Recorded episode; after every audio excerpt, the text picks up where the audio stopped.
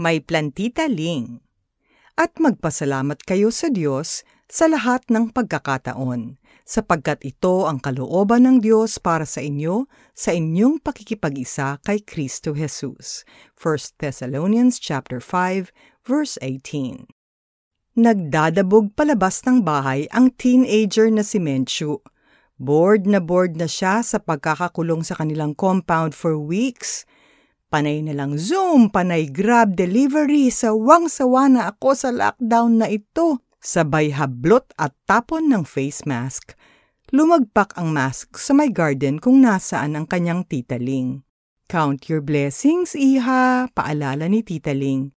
Gratitude is our antidote to the poison of discontent. Halika, tingnan mo ito. Inabot ni Tita Ling kay Menchu ang isang pasong tila na overtake na ng damo. Weeds grow without being tended. It's like complaining. It's so natural for us humans to do. You don't need to teach a baby how to complain, but developing a thankful heart is hard work. It's like tending a garden.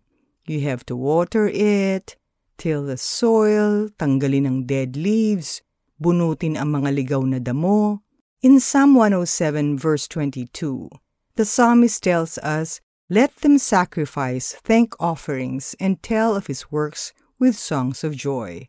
Hindi nga kasi madali, hindi talaga normal ito sa tao, pero maganda ang bunga. Menchu received that weed-grown gift that afternoon.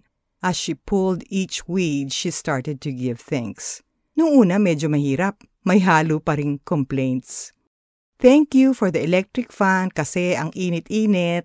Thank you that I have my brother kahit na minsan makulit.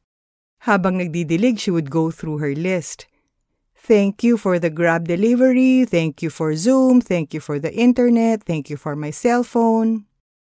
Habang pinapractice niya ito araw-araw, unti-unti na ring nagbago ang ipinagpapasalamat niya.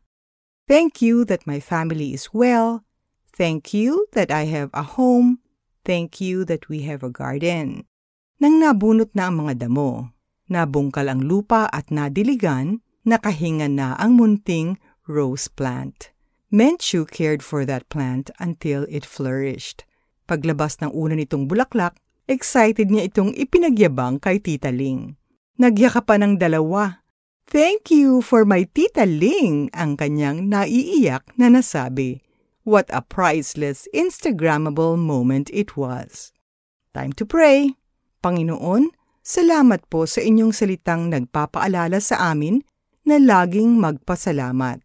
Mahirap man, ay natututunan din.